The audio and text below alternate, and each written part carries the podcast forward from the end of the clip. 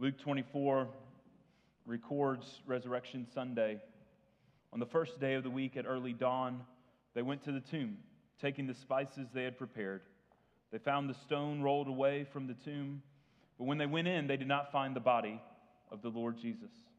And while they were perplexed about this, behold, two men stood by them in dazzling apparel. And as they were frightened and bowed their faces to the ground, the men said to them, Why do you seek the living among the dead? He is not here, but is risen. Remember how he told you while he was still in Galilee that the Son of Man must be delivered into the hands of sinful men and be crucified, and on the third day rise. And they remembered his words. Returning from the tomb, they told all these things to the eleven and to the rest. Now it was Mary Magdalene and Joanna and Mary, the mother of James, and the other women with them who told these things to the apostles. But these words seemed to them an idle tale. They did not believe them. But Peter rose, ran to the tomb. Stooping and looking in, he saw the linen cloths by themselves, and he went home, marveling at what had happened. Let's pray. Father, as we seek the truth of who you are and what you have done this morning, may we not think any part of this story is an idle tale. May we not represent the same disbelief that characterized your closest disciples that day. But Father, may we, with all that we have seen, with all that we have heard, with all that we have experienced of your grace, may we marvel. Marvel not because we don't know what happened to the body, but Father, we marvel because it was while we were still sinners that Christ died for us. We marvel because while we were dead in our transgressions, He made us alive. While we were still citizens of the kingdom of darkness, He transferred us into the kingdom of marvelous light. While we were still living in rebellion, God, you in your spirit called out to us to receive Jesus and to experience our own resurrection from death to life, from a life of sin, a life of condemnation, to a life of eternal hope in you. So, Father, may this morning be defined by eternal hope, by realization that left to our own devices, we have no hope. And yet, regardless of our circumstances in this life, we have hope for the life to come. Not based on our own actions, not based on our own beliefs, not even based on our own faith, but through the gift of grace that enables faith because of your sacrifice. We have hope and we have life. So, God, as you open your word to us this morning, may you present it in its purest form as pure, unadulterated truth. Father, as the kids go and learn upstairs and are encouraged to follow you, to seek you for their own salvation, Father, may you speak through every kid's volunteer. May you use by your Spirit every nursery worker Father, may you speak through me, and may we present the truth of the gospel in such a way that we marvel not at what happened to the body, but we marvel at the beauty of your grace poured out for us. In Jesus' name we pray. Amen. Well, again, happy Easter and thank you for joining us. We're going to dismiss the kids a little bit differently this morning, okay? Because they're actually going different places. I'm going to introduce the second through fifth graders first. First grade and under, stay put for now. But second through fifth grade, you guys go ahead and start making your way out. And parents, the second through fifth grade this morning are going to our back building. So that's why we're sending the older ones out first. They got farther to go. So after the service, pick up the second through fifth graders in the downstairs of the Family Life Center. You can find them in the youth room. That's where, that's where they're going. Okay, we're prepared for a little bit extra um, numbers this morning. Now I'll dismiss the preschool. Preschool, kindergarten, first grade. You guys go ahead and make your way upstairs, and you guys go the normal spot. Don't go to the back building, first grade and down. You go to your normal spot. Parents, you'll find them in their normal spot upstairs in this building. Well, as we gather um, in worship, this season gives us um, the opportunity to have multiple things that we do together. Um, if you have the, the small bulletin, you can see some information about that. You can get linked to our website. You can see in our weekly email communications different things going on in the life of the church. A couple things I want you to be aware of in just the next week. Um, this Friday, we have a family s'mores night that anyone is welcome to. Um, you, people, families of all ages are welcome to join us for s'mores. We'll, um, depending on weather, hopefully we'll, it'll be nice. We'll be out between the buildings, and it will just be a fun fellowship event. Saturday morning, um, the 14th is Saturday morning, we will have um, our, another men's breakfast. And so, men, if you've been to those before, um, we'd love for you to join us. If you haven't been to one of those, it's a great event, and that is this coming Saturday. And then Sunday night, of next week, not tonight, but a week from today, we'll start a new Sunday night series during our normal life group, kids ministry, and youth ministry time. On Sunday nights for four Sundays, starting next Sunday, we'll have a focus in on marriage. We're going to call the series Reimagining Marriage because is one thing that we all know, those of us that are married, is that marriage is hard. It's a challenge. It's a challenge for every person, every personality type, regardless of your upbringing and what family you came from. Marriage is a challenge. But sometimes we're riddled with low expectations and high expectations in marriage. Sometimes our expectations for marriage are too low. We just think, well, I'm never going to never going to get it. Or we think it's too high and it's supposed to be this fairy tale. But we want to see what Scripture says about marriage. We want to invite anyone into this series. It will be four Sunday nights, it'll be in our back building there. And so we'd love for you to come. We'd love for you to invite somebody else in as we spend four Sunday nights just talking about, we'll hear some stories, some testimonies from, from other marriages and what people have experienced and learned together. We'll hear from the scriptures what God is teaching us about the beauty of His view of marriage. This Sunday night, today, we actually do not have normal programming this Sunday. So, no kids' ministry, no youth ministry this evening. But turn with me to John chapter 18.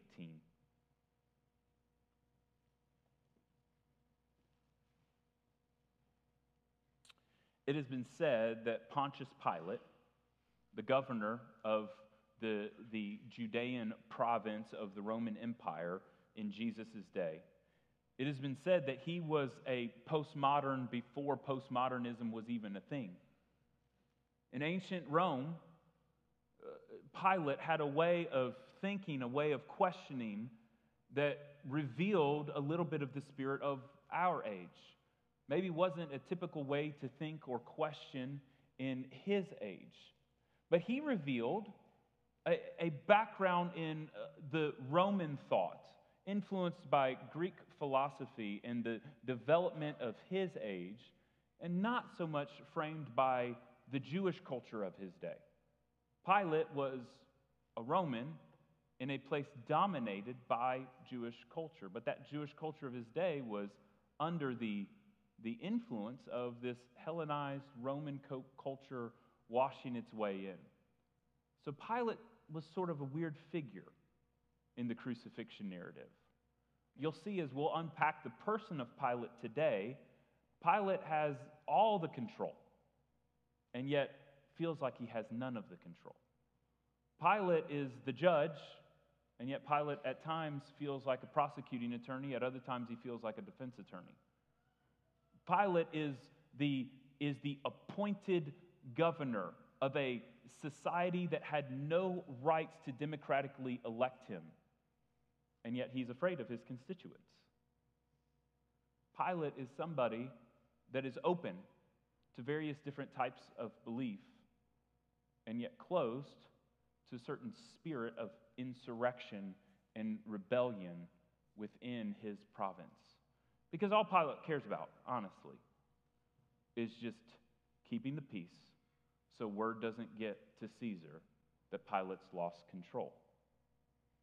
But in Pilate's search, there are all these questions where, again, he's the judge, he's the prosecuting attorney, he's the defense attorney. And all these questions that he's asked, you're trying to figure out throughout the narrative who is Pilate? What's he thinking? And what is this interaction between Jesus and Pilate? Where is it going? And at the heart of the person of Pilate is this central question that is a question of our day.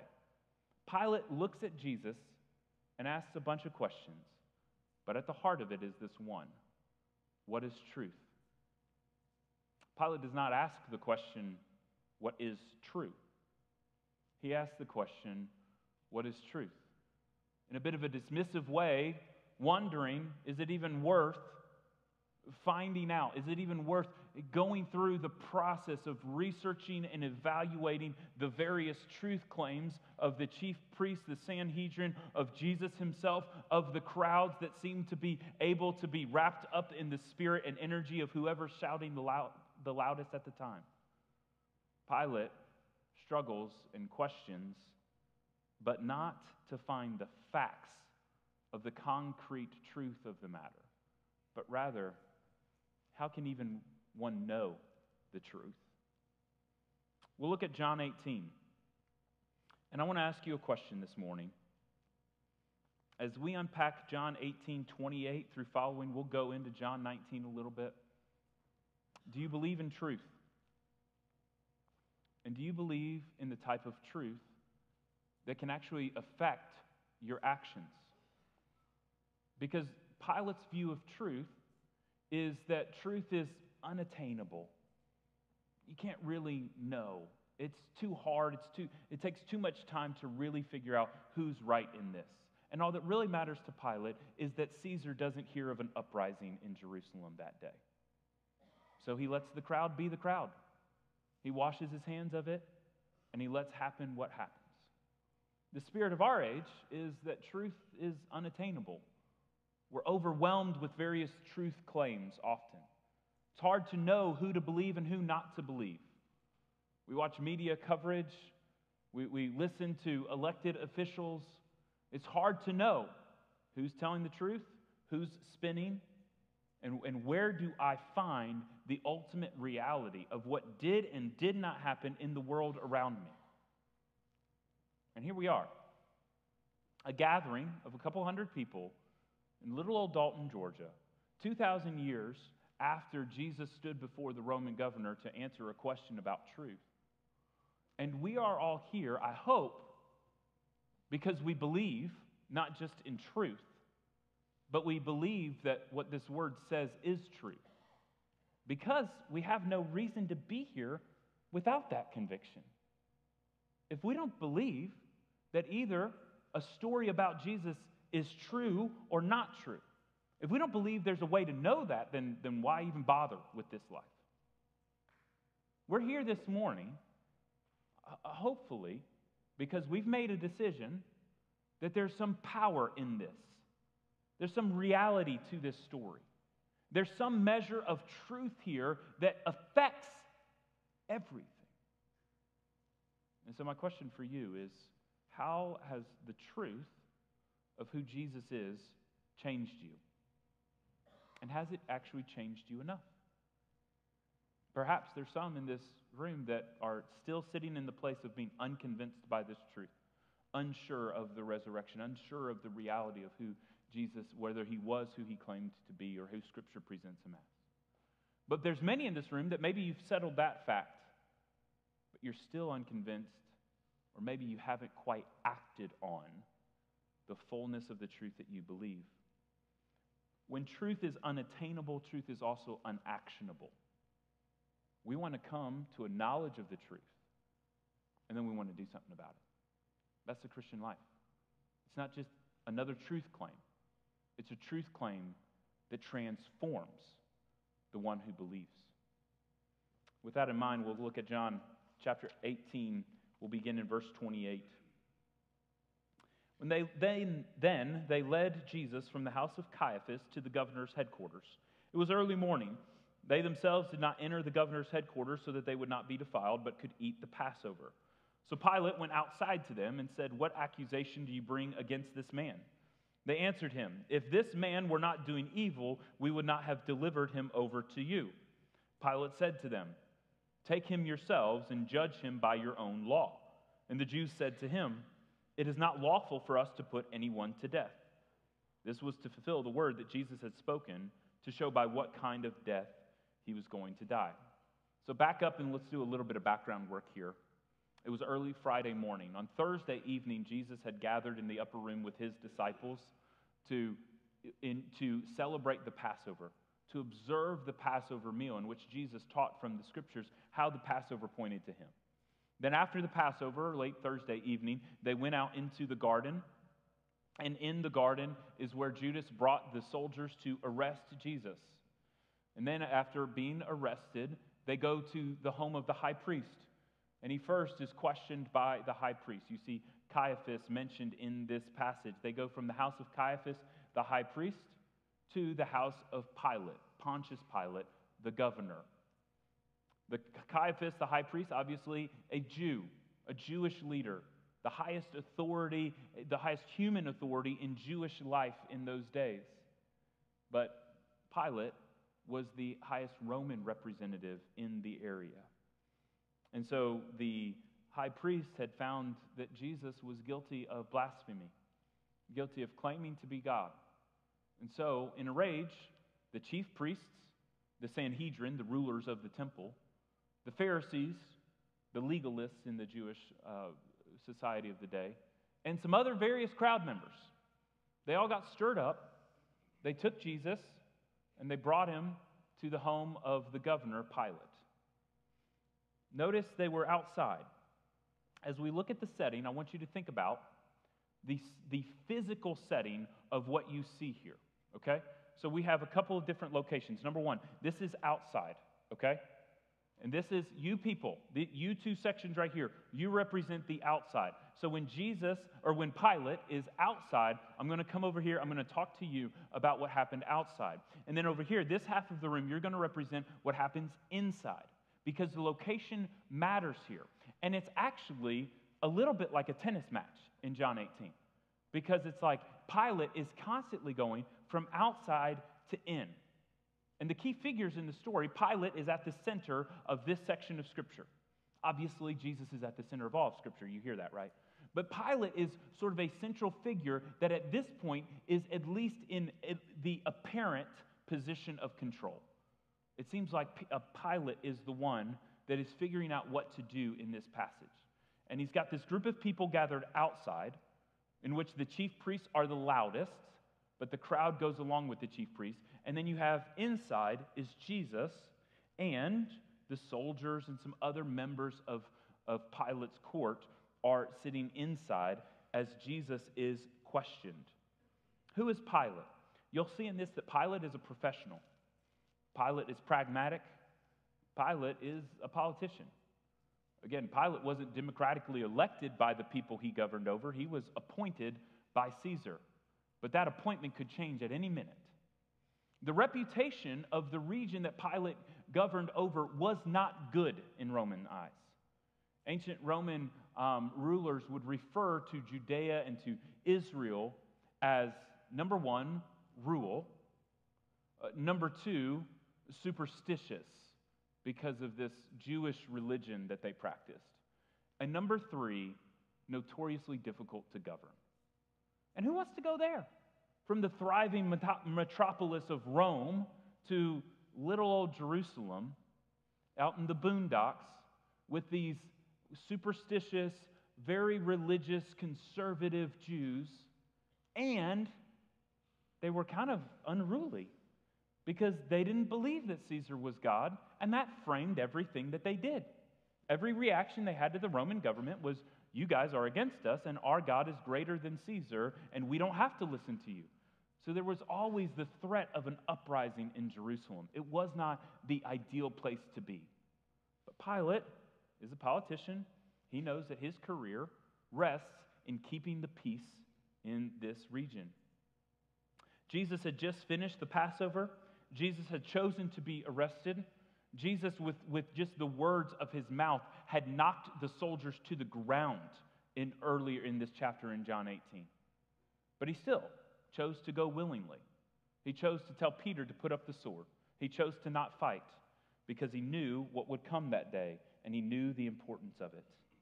So you have Pilate, you have Jesus, you have the crowd led by the high priests and the Pharisees. So look at what happens outside, okay? You're the outside crowd over here.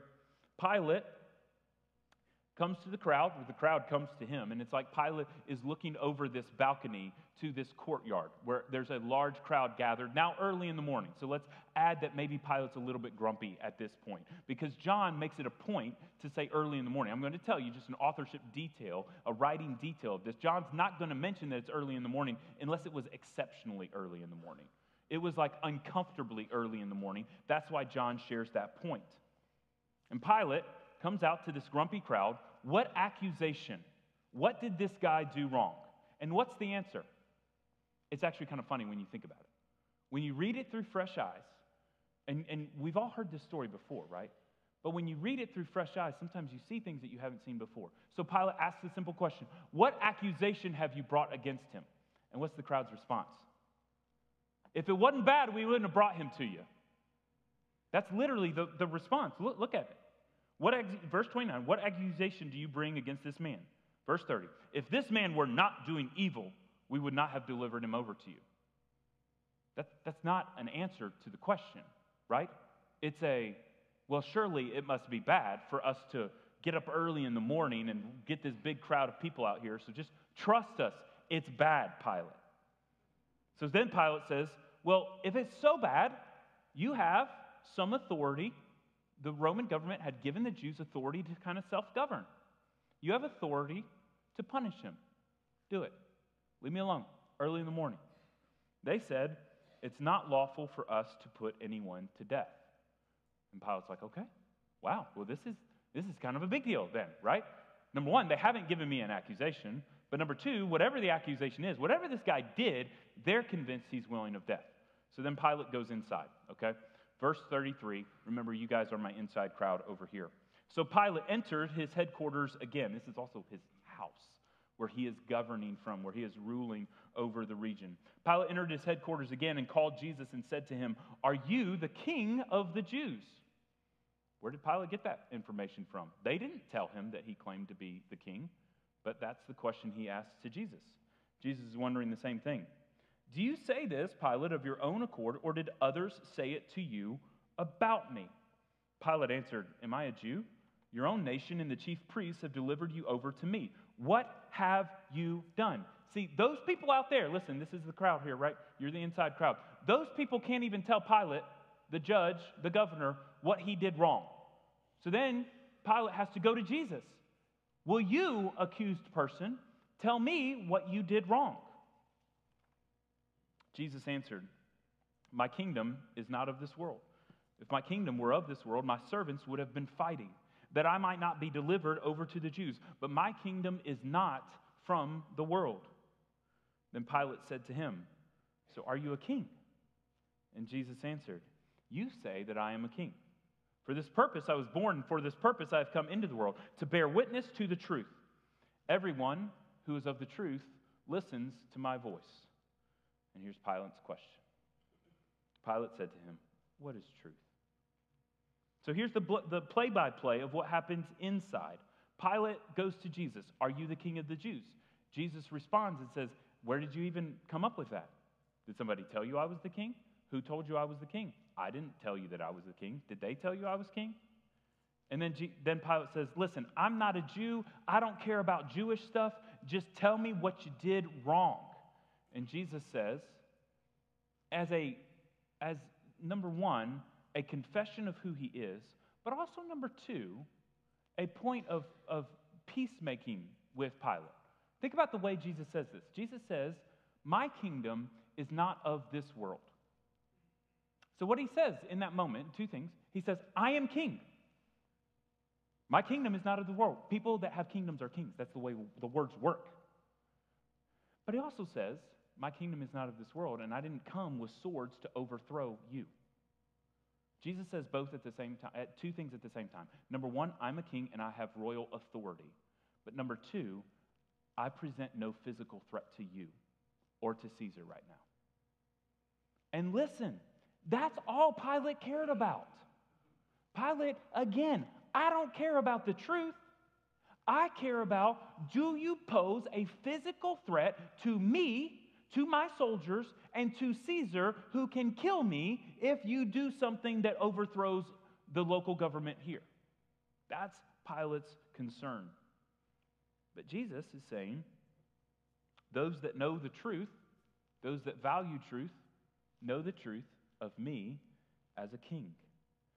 But Pilate's response, what is truth, revealed that he is not there to grapple with the hard truths of who Jesus is, of who God is. See, this was the Roman government's approach because they said that Caesar was God, but they knew that Caesar wasn't God in the way that they had understood gods up to that point. They believed both in multiple gods and that Caesar could be God. But they proclaimed Caesar as God simply to say that there is no king but Caesar. We have nobody, there's no other authority but Caesar.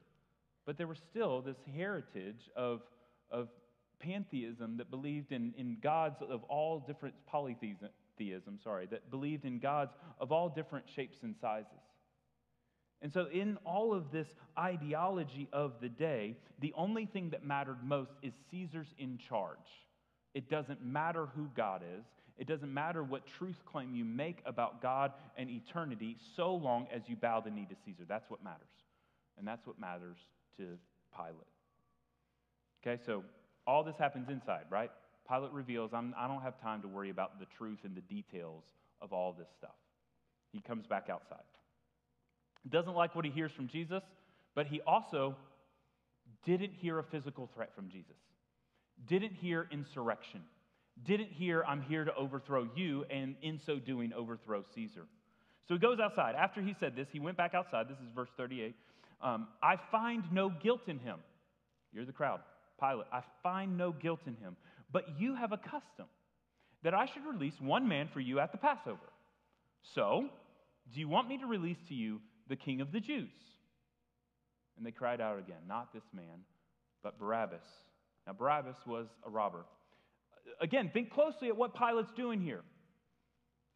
Does he know Jesus' name? I think so. Does he know the accusation against Jesus? Well, at this point, he knows that he's done something, and it involves this claim of Jesus being the king of the Jews. Why does Pilate come outside with an offer of exchange? What is Pilate thinking? know, some people read this and say, Pilate didn't want to punish Jesus at this point. Pilate didn't want to do anything to Jesus. But look at Pilate's words. Pilate said, I'm going to release a prisoner to you. Do you want me to release the king of the Jews? If Pilate believed that Jesus was the king of the Jews, he would never have released him because that would be insurrection. That would be a problem that Pilate's job is literally to control all other claims to royalty, to the throne, to ruling over that area. That's Pilate's peacekeeping job. Did Pilate believe Jesus was king of the Jews? Uh, certainly not. He didn't even care about the truth five seconds before.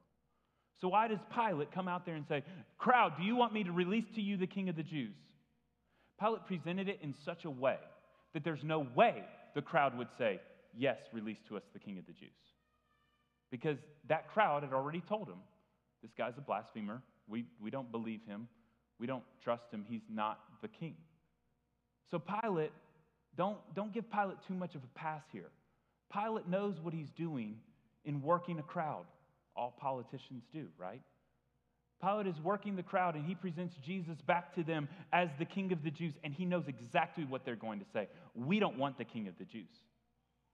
Instead, they want Barabbas. Barabbas was a robber. The word there that gets translated as robber could actually just as easily, it's confusing. Ancient languages are confusing sometimes, I get that. But the word for robber actually means one who robs power. He's an insurrectionist, he's a rebellion leader. Barabbas is there because he tried to take control. He's literally the one that Pilate is supposed to stop. Jesus has already said, I pose no physical threat to you. Barabbas historically had posed a physical threat to Roman rule in the area. That's why he was in prison. And the people said, No, give us Barabbas. And so Pilate gave positioned, do you want the king of the Jews or do you want the rebellion leader Barabbas? And they chose Barabbas. So then Pilate goes from outside back to inside, okay? And this time, he recognizes they don't want me to just release Jesus, so I'm going to beat him, I'm going to flog him, I'm going to exact physical punishment on him inside. Verse 1 of chapter 19 Pilate took Jesus and flogged him. The soldiers twisted together a crown of thorns, put it on his head, and arrayed him in a purple robe. They came up to him, saying, Hail, King of the Jews, and struck him with their hands. So, physical punishment. Maybe that will pacify the crowd because Pilate has said, I've got to do something to give the crowd what they want.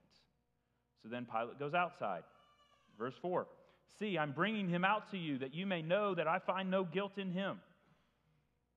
Now, again, let's just think about the person of Pilate. Think about the character of this man. He's not guilty, he didn't do anything wrong, but I just beat him for you. Is that a just leader? Is that somebody that you want to trust his word? Pilate, again, he's just working the crowd. He's recognizing that, that for him to keep his position, what matters not, what matters most is not what he believes, but keeping the crowd at bay. So he beats the guy he knows is guilty. He puts a crown of thorn on him to mock him. In the same way he came out here, do you want me to give you the king of the Jews? He had his soldiers put a crown of thorns on it to pierce into his skin, to cut and tear at his skin so that they could mock him further. Look at your king. Here's your king. Pilate went out again, said to them, verse 4, I'm bringing him out to you that you may know I find no guilt in him. So Jesus came out wearing the crown of thorns and the purple robe. And Pilate said to them, Behold, the man. When the chief priests and the officers saw him, they cried out, Crucify him, crucify him. Pilate said to them, Take him yourselves and crucify him. I find no guilt in him. And the Jews answered him, We have a law, and according to that law, he ought to die because he has made himself the Son of God. Verse 8, and when Pilate heard this statement, he was even more afraid. One of the things that's interesting that I haven't really noticed before in verse 7, look at the way they answer him. It's just so, it's evasive, it's cowardly. They know that they want Jesus out, and they're going to find any way to get him out. What's the chapter and verse of this law that they're citing to Pilate in John 19 7? They, they say, Pilate, you have given us Jews authority to self govern. Well, we have a law. We're not going to tell you where it is, we're not going to tell you what it is, but we have a law. And this law says that he ought to die because he has made himself the Son of God. I'm going to tell you, there's no specific law that says that in the Old Testament. And there's a bunch of them. There's a bunch of things that you could do in the Old Covenant that result in punishment. There are multiple things that you do in the Old Covenant that result in the punishment of death. But never is it said, you make yourself the Son of God, and the result is death. So they're adding to their own law, which the Pharisees were actually kind of comfortable doing.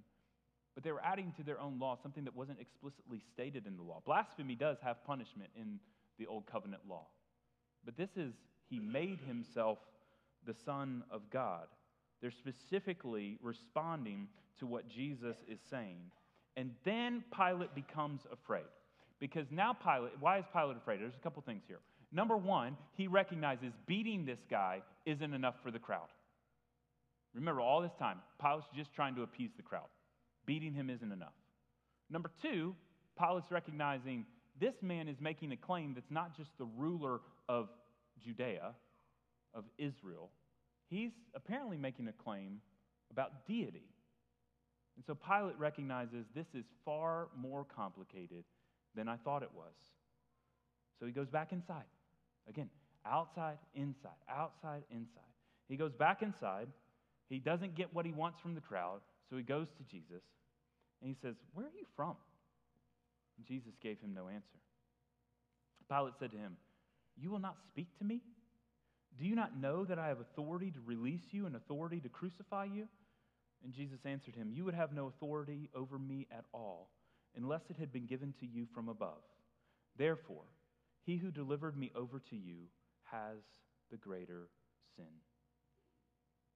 So Pilate's next question to Jesus is You told me that your kingdom's not of this world. They told me you claim to be the Son of God. Where are you from? It's actually in this moment that we hear in Matthew or in Luke. Luke tells a piece of the story that John omits here. It was in this process of the back and forth that when Pilate is asking Jesus where he's from, there's two parts of that question. Number one, he's recognizing this guy's not just claiming to be king of the Jews, he's claiming to be from not this world. He's claiming to be the Son of God. But also, he recognizes geographically he is from a place, and that place is Galilee. And you know what that means to Pilate? That means there's somebody else that can deal with this guy. Because Herod was the appointed Roman governor of Galilee. Herod, many of his subjects were in Jerusalem at that time for the Passover, so Herod had happened to be staying in Jerusalem. Herod and Pilate were rivals. They didn't like each other to this point. But they decided that, so Pilate decided, send him to Herod, let Herod deal with him. Herod mocked him, laughed at him and his claims to be king, and Herod sent him right back. And then, for the rest of their days, for the rest of their service and authority over these regions, Herod and Pilate had a good relationship because of that day where they together mocked the Son of God. But John is exposing that Pilate's question is not just about whether he's from Jerusalem or Galilee, but whether he's from this world or some other world. He's asking a question, again, of ultimate truth. Like, I told you a second ago, I don't care about truth, but now my head hurts because you're claiming to be the king of the Jews, and they're telling me you claim to be the son of the God, uh, the son of God, and they're quoting laws I don't understand, and I just want this whole thing to go away. So tell me where you're from. Tell me what is going on here. And you see the desperation in Pilate starting to build. He's asking the crowd questions. He's asking Jesus questions. They can't, Jesus is not standing against his accuser, right? Jesus is at times being defended by Pilate, Pilate, the defense attorney, crowd, I see no guilt in him. But at other times, Pilate's inside prosecuting Jesus. And, Jesus, and Pilate is also the one that has the role of judge in this. Matthew, again, we have four gospels that tell this story, and each has different elements, but they flow together.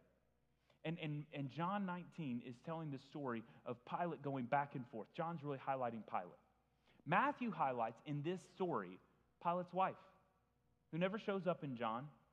But Matthew has this added tidbit that at some point during this interaction, as Pilate was going outside to the crowd, inside to Jesus, Pilate's wife sends word to him and says, Leave that guy alone.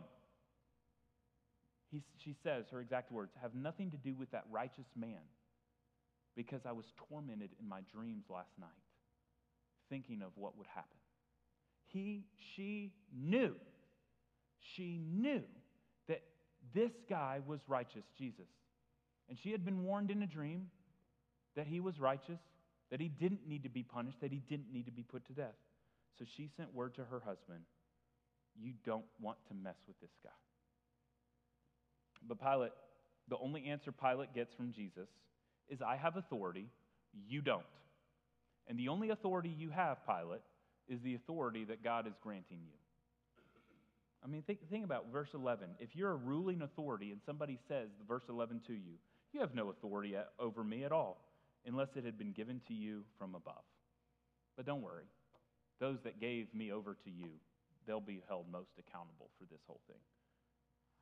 Again, Pilate, his head had to hurt at this point. He's trying to figure out Jewish law, Jewish religion, the, the governing structures of Rome. He's trying to figure out all this stuff. Who has jurisdiction? What am I supposed to do? Do I kill him? Do I beat him? Beating him's not enough. What am I supposed to do here? His wife doesn't, but his wife said, just let the guy go. And Pilate knows that's not an option. Why? Because the goal is appease the crowd. The goal is Caesar never hears this story. The goal is Caesar has no idea what's going on today. Because when Caesar knows, Caesar's going to act. Verse 12. Outside again, Pilate sought to release him, But the Jews cried out, If you release this man, you are not Caesar's friend. Again, that's what, that's what Pilate cares about, is Caesar. Everyone who makes himself a king opposes Caesar. So when Pilate heard these words, he brought Jesus out and sat down on the judgment seat at a place called the Stone Pavement and in Aramaic, Gabbatha. So now Jesus finally gets to stand in front of his accusers. Pilate's been playing this back and forth game. Now Jesus comes out, and, and now Pilate is seated at the public judgment seat in front of the crowd, and Jesus is there. It was the Passover. It was the day of preparation for the Passover. It was the sixth hour. So this is Friday. He said to the Jews, Behold your king. Brings Jesus out. Behold your king. And they cried out, Away with him! Away with him! Crucify him. And Pilate said to them, Shall I crucify your king? And the chief priests answered, We have no king but Caesar. So he delivered him over to them to be crucified. Matthew adds to the detail that in this interaction is when Pilate came out publicly and he washed his hands in front of the crowd and he said, I am innocent of this man's blood. See to it yourselves. Of course, legally they couldn't. He had to be the one to issue the condemnation, to issue the sentence of crucify him. But the chief priests had stirred up the crowd. Notice there's multiple times in John 18 and 19 that you see the crowd speaking, but the worst, the worst quotations are always the chief priest said. Now, I'll prove it. Look at, look at this verse 15. Shall I crucify your king? Pilate says. And the chief priest answered with blasphemy. Blasphemy. I told you that in the old covenant, there's not a law that says if you claim to be the Son of Man, you can be put to death. But there is a law that says if you blaspheme Yahweh, the one true king, you can be put to death. And that's what the chief priests do. The spiritual authority over the nation, over the Jews, over the, the religion, the sacrificial system, those that had all the authority said, We have no king but Caesar. And that's a slap in the face to Yahweh the God of Israel, who had, the God of Abraham, Isaac, and Jacob, who had rescued them from the nation of Egypt, who they were about to worship and proclaim Yahweh's kingship through the Passover dinner. And they had done all that very week. They had claimed, Yahweh is our king, Yahweh is our king. And then, when they wanted to get political gain and get Jesus out of the picture, they said, We have no king but Caesar. Blasphemy. And the crowd just went along with it. Crucify him. Crucify him. We're here to worship and serve Caesar. And the chief priests end this story with blasphemy. So I got a question for you. Is it true?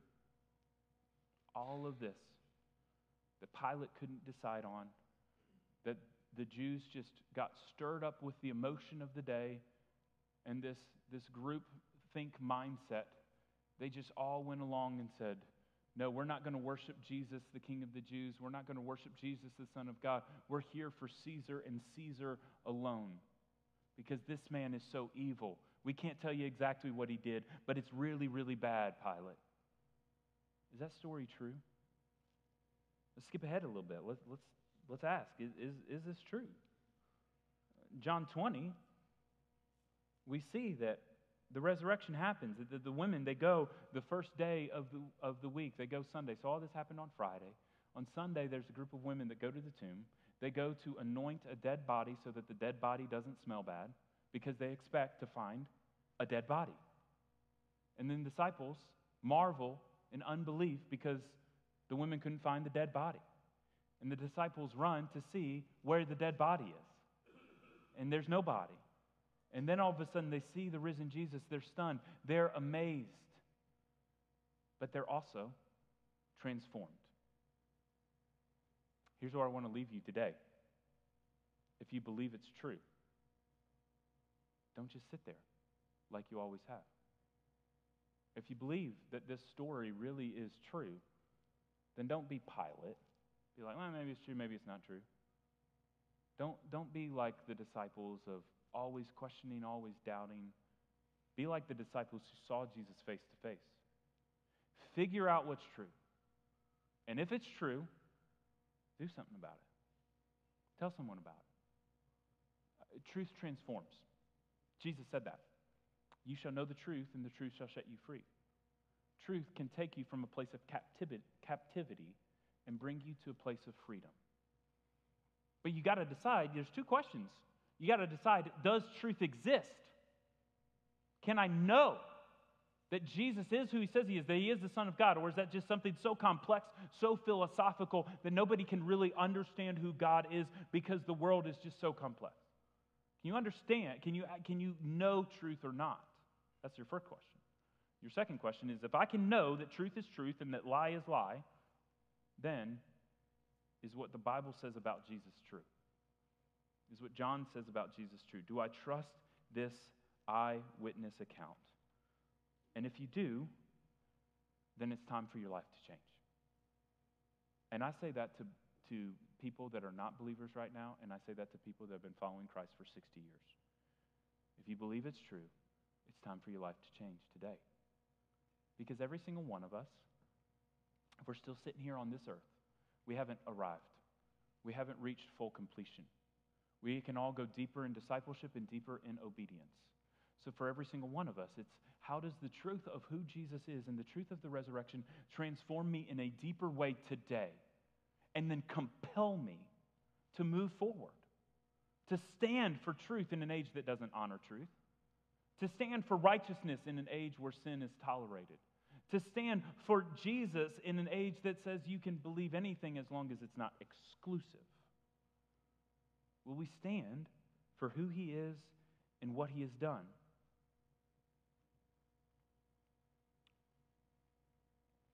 The crowd was outside. Jesus was inside. Do you know why? Did you catch that in the story? Because there's, there's, there's another beauty here in the passage. There's something that's super easy to miss. The crowd was outside because Pilate wasn't a Jew. Pilate was a Roman. Pilate was a pagan. Pilate would profane them because it's not just a, a, legal office that they're at, they're at Pilate's home. Jews, if they entered into the home of a non Jew, they would consider that home profane. That home would make them unclean. And so the crowd stays outside, according to this passage, because they don't want to enter into Pilate's home, because if they entered into Pilate's home, they couldn't celebrate the Passover the next day. So they stayed outside, and Pilate just tolerated them. But who went inside? The Son of God goes inside. The one who, who wrote the book goes inside. The one who defines what is profane and what is holy, the one who defines what is righteous and what is unrighteous.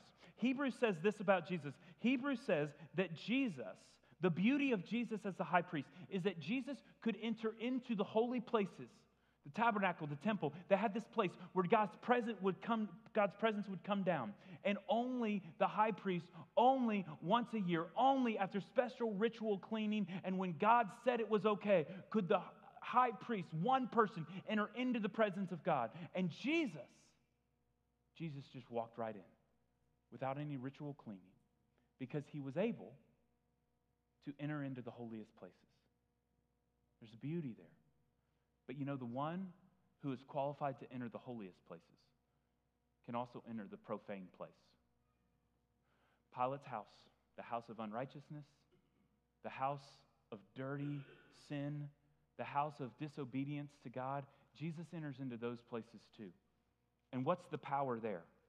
Because that's the gospel. Because the God of righteousness, the God who is qualified to be holy, and, and in his holiness, we should respond in nothing but adoration, in nothing but worship, and giving him the glory for every second of every day of our lives. He enters into the profane. Because Jesus is not just righteous enough to be qualified to enter into the holy places, Jesus is righteous enough to make the unrighteous righteous. That's, that's the beauty. That's that peace. That's why Jesus gets to enter into the pagan home. And he's not worried about the Passover. Number one, Jesus ate the Passover early. Did you ever notice that in the story? Jesus didn't eat the Passover meal on Saturday like he was supposed to.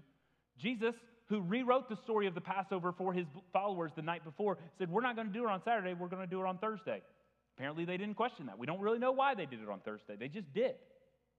But Jesus said, Yeah, I can walk right into Pilate's house. I can make the unclean clean. And it's the same thing that he says to each of us. That Jesus doesn't stand far off in his holiness and in his righteousness and say, Here, I'm going to erect some obstacles. There's a hurdle. If you want to follow me, you jump that. You jump that, then you can follow. Clean yourself up, figure your stuff out, figure your life out. I'll be over here waiting in my holiness and in my righteousness for you. That's not, that's not the gospel. Jesus, the Holy One, enters into the mess, enters into the uncleanness, enters into the lives of the unrighteous, and says, Here, come with me. I'll rescue you from this kingdom. I'll rescue you from this sin. I will make you new. You just got to come. And then Jesus holds on. He holds us. The choir can start coming up now. For each one of us, I told you, truth is meant to transform. So here's your question Has this truth, the cross and the empty tomb, has it really transformed you? And is there some is there another step to take? Is there a place that you can go deeper in the path of following Jesus today?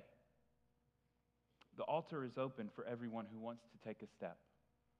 And maybe as the choir sings, the step you need to take is a step to come and find me and say, I've never trusted in Jesus before, and it's time. It's time to allow Jesus into my place of unrighteousness to make me clean. Or maybe you've been following Jesus for a number of years and you just need to come to the altar to pray, to ask for his wisdom and his guidance because you want to go deeper. Maybe you need to grab somebody else in the room and say, I need to go deeper. I need to see in a greater measure what it means to follow Jesus. But the message of Easter, the message of the empty tomb, that all the disciples marveled at because they couldn't understand, it's a message that transforms.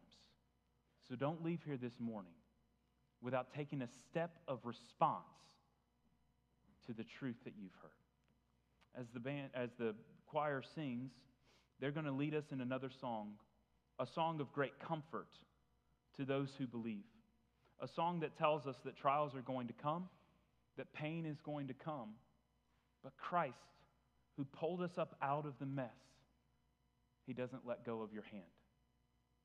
He pulls you out of your unrighteousness and out of your sin and he holds on until he brings you in fullness into the kingdom as his Father. As they sing, I'd encourage you to worship as you see fit. As I said, the altar's open.